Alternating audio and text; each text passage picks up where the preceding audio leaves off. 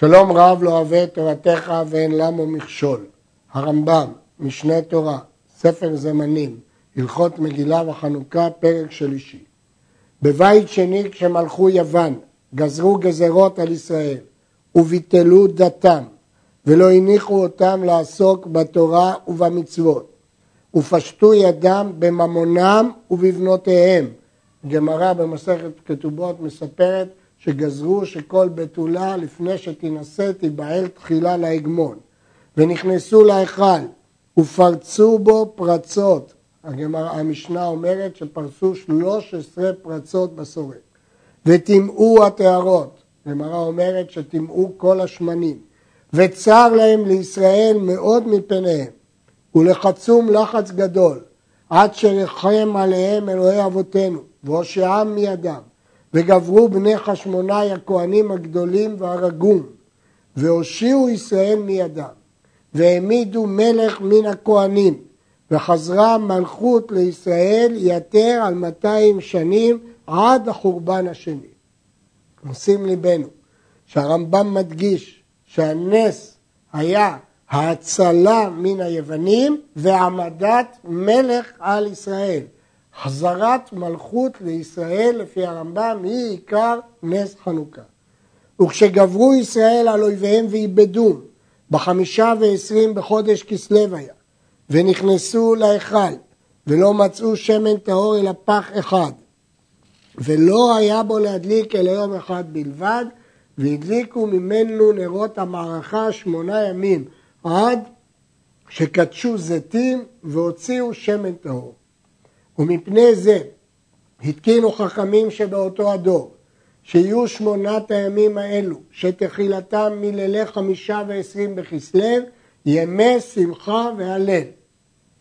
הדברים הללו מפורשים במסכת תענית, שהברייתא ממנה מובאת בגמרא במסכת שבת, על ימים שאסורים בהספד ותענית, ומתוכם 8 ימי חנוכה. אומנם במגילת תענית כתוב שגם ימים לפניהם ואחריהם אסור, אבל הרי בטלה מגילת תענית, ואף על פי שחנוכה ופורים לא בטלו, אבל הדין שלפניהם ושלאחריהם בטל, ולכן רק אותם ימים אסורים בהספד ותענית, והם ימי שמחה והלל. ומדליקים בהם הנרות בערב על פתחי הבתים בכל לילה ולילה מ8 הלילות. וימים אלו הן הנקראים חנוכה, והם אסורים בספד ותענית כימי הפורים.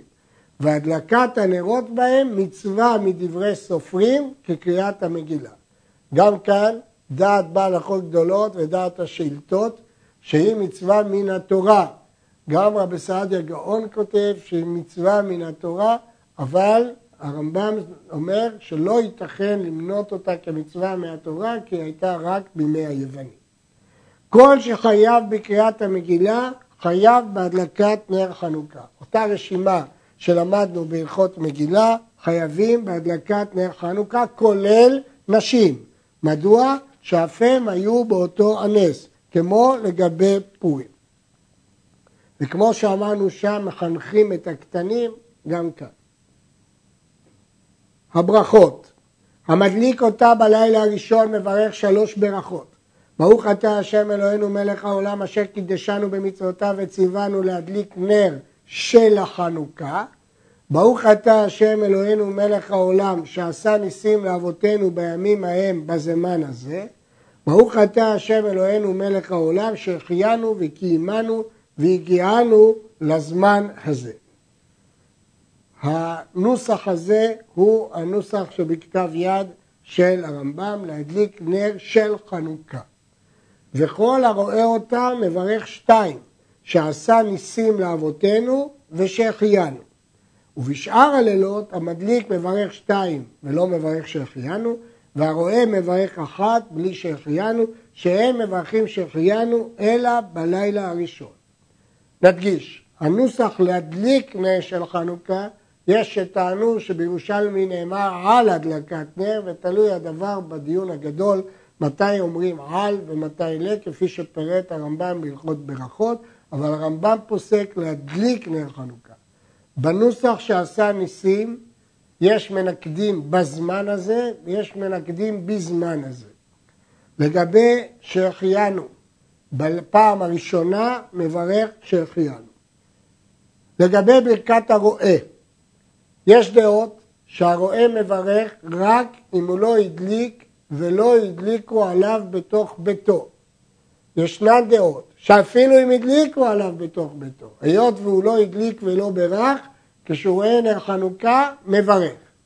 מלשון הרמב"ם משמע הרואה מברך, הוא לא חילק אם הדליקו עליו בתוך ביתו, אם לא הדליקו עליו בתוך, משמע בכל מקרה מברך. בכל יום ויום משמונת הימים האלו גומרים את ההלל. ומברך לפניו, ברוך אתה השם אלוהינו מלך העולם אשר קידשנו במצוותיו וציוונו לגמור את ההלל. בין יחיד, בין ציבור. אף על פי שקריאת ההלל מצווה מדברי סופרים, מברך עליה אשר קידשנו במצוותיו וציוונו כדרך שמברך על המגילה ועל העירוב, שכל ודאי של דבריהם מברכים עליו. אבל דבר שהוא מדבריהם, ועיקר עשייתן לו מפני הספק, כגון מעשר דמאי, אין מברכים עליו. ולמה מברכים על יום טוב שני והם לא תקנו אלא מפני הספק? כדי שלא יזלזלו בו.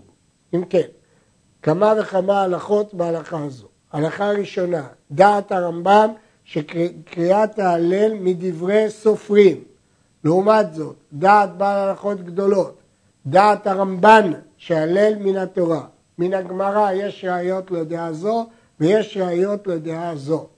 הרמב"ם תמה עליהם ואומר איך ייתכן שהלל שחיבר אותו דוד המלך יאמר למשה בסיני. עונה על זה הרמב"ן, הכלל להלל להשם הוא מהתורה. נוסח ההלל קבעו אותו על פי פרקים שונים, אבל מצוות ההלל מן התורה. אבל הרמב"ם לא סובר כך. סובר שמדברי סופרים. דעה שלישית ברעבד, שזה מדברי קבלה, השיר יהיה לכם כליל להתקדש חג. דבר שני, למרות שזה מדברי סופרים, מברכים עליו וציוונו. שואלת הגמרא, והיכן ציוונו? מילות תסור. שאל אביך ויגדך. לכן מברכים גם על דברי סופרים. הלכה שלישית, על ספק מדברי סופרים, כמו דמי, שהוא ספק תבל, ספק הפרישו תרומות ומעשרות, אין מברכים עליו. זאת שיטת הרמב"ם. בלשון הגמרא ישנם שני תירוצים. תירוץ אחד שהבעיה, שעל דמי לא מברכים מפני שהוא ספק, תירוץ שני שרבה מפני שרוב עמי הארץ מעשרים. יש שהסבירו כתירוץ של רבה, שרק בגלל שדמי זה רוב, אבל סתם ספק שאין רוב, אפשר לברך. רק פה שרוב המארץ לא, ברוב המארץ מעשרים, לכן יש רוב, לכן לא מברכים. כך פוסקים הרבה ראשונים. אבל הרמב"ם לא הבין כך. הרמב"ם הבין שאין מחלוקת בין שני התירוצים. וגם רבה מסכים לתירוץ של הבעיה, שכל ספק מדבריהם לא מברכים. מדוע הוא היה זקוק בדמי לתירוץ חדש? כי בדמי יש דין מיוחד. אבל בעצם כל ספק מדבריהם, לפי הרמב"ם, לא מברכים. נשאלת השאלה, למה יום טוב שני של גלויות שהוא ספק מברכים? זהו דין מיוחד כדי שלא יזלזלו. ולא הלל חנוכה בלבד הוא שמדברי סופרים, אלא קריאת ההלל לעולם מדברי סופרים, בכל הימים שגומרים בהם את ההלל. ו18 יום בשנה מצווה לגמור בהם את ההלל. סימן לדבר, חי, חי הוא יודקה. ואלו הם, 8 ימי החג, ו8 ימי חנוכה, וראשון של הפסח, ויום עצרת. אבל ראש השנה ויום הכיפורים, למרות שהם ימים טובים, אין בהם הלל. לפי שהם ימי תשובה ויראה ופחד, לא ימי שמחה יתרה. לשון הגמרא, ספרי חיים וספרי מתים פתוחים לפניו. אין בהם שמחה יתרה, משמע ברמב"ם שיש שמחה בראש השנה, אבל לא שמחה יתרה. ולא תקנו הלל בפורים, שקריאת המגילה היא הלל. ישנם כמה תירוצים בגמרא לשאלה זו, הרמב"ם כותב כמו התירוץ שקריאת המגילה היא הללה. מקומות שעושים ימים טובים 2 ימים, גומרים את ההלל ב-21 יום, כוונה בחוץ על הארץ, וסימנה אך צדיקים יודו לשמך, אך 21 יום. בתשעת ימי חג ושמונת ימי חנוכה ושני ימים של הפסח ושני ימים של העצר. אבל בראשי חודשים קריאת ההלל מנהג ואינה מצווה, ומנהג זה בציבור, לפיכך קוראים בדילוג ואין מברכים עליו, שאין מברכים על המנהג, ויחיד לא יקרא כלל, ואם התחיל ישלים בדילוג כדרך שקוראים הציבור, וכן בשאר ימי הפסח קוראים בדילוג כראשי חודשים. בגמרא מובא שרב ראה שמברכים על ההלל, הוא התפלא, ואז הוא ראה שמדלגים, אמר מנהג אבותיהם בידיהם. למד הרמב"ם שקריאת ההלל בראש חודש היא מנהג, כיוון שהיא מנהג לא מברכים עליו, וקוראים בדילוג, כי אין מברכים על המנהג.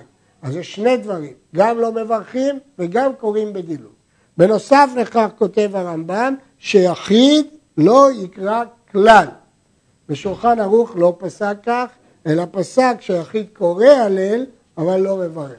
אבל אחרים פסקו שמברכים על ההלל, יש מפרשים שמברכים על ההלל, אבל דעת הרמב"ם שאין מברכים על המנהג. כיצד מדלגים? מתחילים מתחילת ההלל עד חלמיש שלמה יום ומים, ודולג ואומר השם זכרנו יברך עד הללויה, ומדלג ואומר מה אשיב להשם עד הללויה, ומדלג ואומר אל המצר קראתיה עד סוף ההלל, זהו המנהג הפשוט, ויש מדלגים דילוג אחר. בקהילות רבות אומרים את שני הדילוגים הראשונים, אבל לא את הדילוג השלישי שכתב הרמב"ם. כל היום כשר לקריאת ההלל, משנה מפורשת, והקורא ההלל למפרע לא יצא. למפרע, כלומר פסוק מאוחר לפני פסוק מוקדם. קרא ושעה וחזר וקרא, אף על פי ששעה כדי לגמור את כולו יצא. ימים שגומרים בהם את ההלל, יש לו להפסיק בין פרק לפרק, אבל באמצע הפרק לא יפסיק. וימים שקוראים בהם בדילוג, אפילו באמצע הפרק פוסק. נשים לב, הרמב"ם אמר להפסיק, לא אמר מפני מה להפסיק.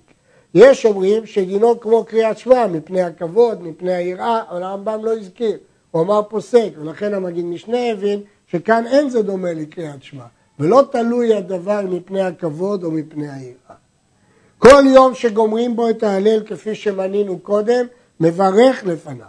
ומקום שנהגו לברך אחריו, מברך. כיצד מברך? יעללוך השם אלוהינו כל מעשיך, וחסידיך, וצדיקים עושה רצונך, וכל עמך בית ישראל ברינה יודו לשמך.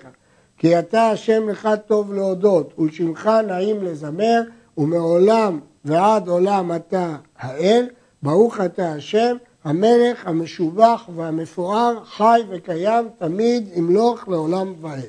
הנוסח ברוב הקהילות שונה בחתימה, בלי התוספת הזאת שכותב הרמב"ם. יש מקומות שנהגו לכפול מעודך כעניתניה עד סוף ההלל, כופלים כל דבר ודבר שתי פעמים.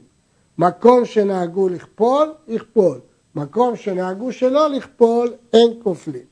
המנהג של הגמרא לכפול את הפסוקים האלה, וכיוון שנאמרו על מלכות בית דוד, אז מקום שנהגו לכפול, יכפול. וכן אנחנו נוהגים. מנהג קריאת ההלל בימי חכמים הראשונים כך היה. אחר שמברך הגדול שמקרא את ההלל, מתחיל ואומר הללויה, כל העם עונים הללויה. חוזר ואומר הללו עבדי השם, כל העם עונים הללויה. חוזר ואומר הללו את שם השם, וכל העם עונים הללויה. חוזר ואומר היא שם השם מבורך מעתה ועד עולם, וכל העם עונים הללויה. וכן על כל דבר ודבר, עד שנמצאו עונים בכל ההלל הללויה 123 פעמים, סימן לדבר שנותיו של אהרון. הדברים האלה מפורשים במדרש תהילים, וכך נוהגים בקהילות התימנים עד ימינו אנו. וכן כשהקורא מגיע לראש כל פרק ופרק הם חוזרים ואומרים מה שאמר. כיצד? כשהוא אומר בצאת ישראל ממצרים, כל העם חוזרים ואומרים בצאת ישראל ממצרים.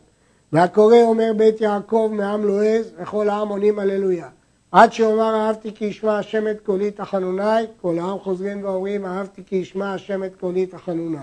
וכן כשיאמר הקורא הללו השם כל גויים, כל העם חוזרים ואומרים הללו השם כל גויים. דהיינו, בראש כל פרק כל העם חוזרים על ראש כל הפרק, ובסוף כל קטע הללויה. הקורא אומר אנא השם הושיענה, והם עונים אחריו אנא השם הושיענה, אף על פי שאינו ראש פרק. הוא אומר אנא השם הצליחנה, והם עונים אנא השם הצליחנה. הוא אומר ברוך הבא, וכל העם אומרים בשם השם. ואם היה מקרא את ההלל קטן או עבד או אישה, עונה אחרי מה שהם אומרים מילה מילה בכל ההלל, מפני שהוא לא יוצא ידי חובתם בקריאתם. זהו מנהג הראשון ובו ראוי ללך, אבל בזמנים אלו ראיתי בכל המקומות מנהגות משונות בקריאתו ובעניית העם, ואין אחד מהם דומה לאחר. גם המנהג שלנו שונה מן המנהג העתיק הזה, אבל כפי שאמרנו, בני תימן ממשיכים לקרוא את ההלל בצורה שכתב הרמב"ם.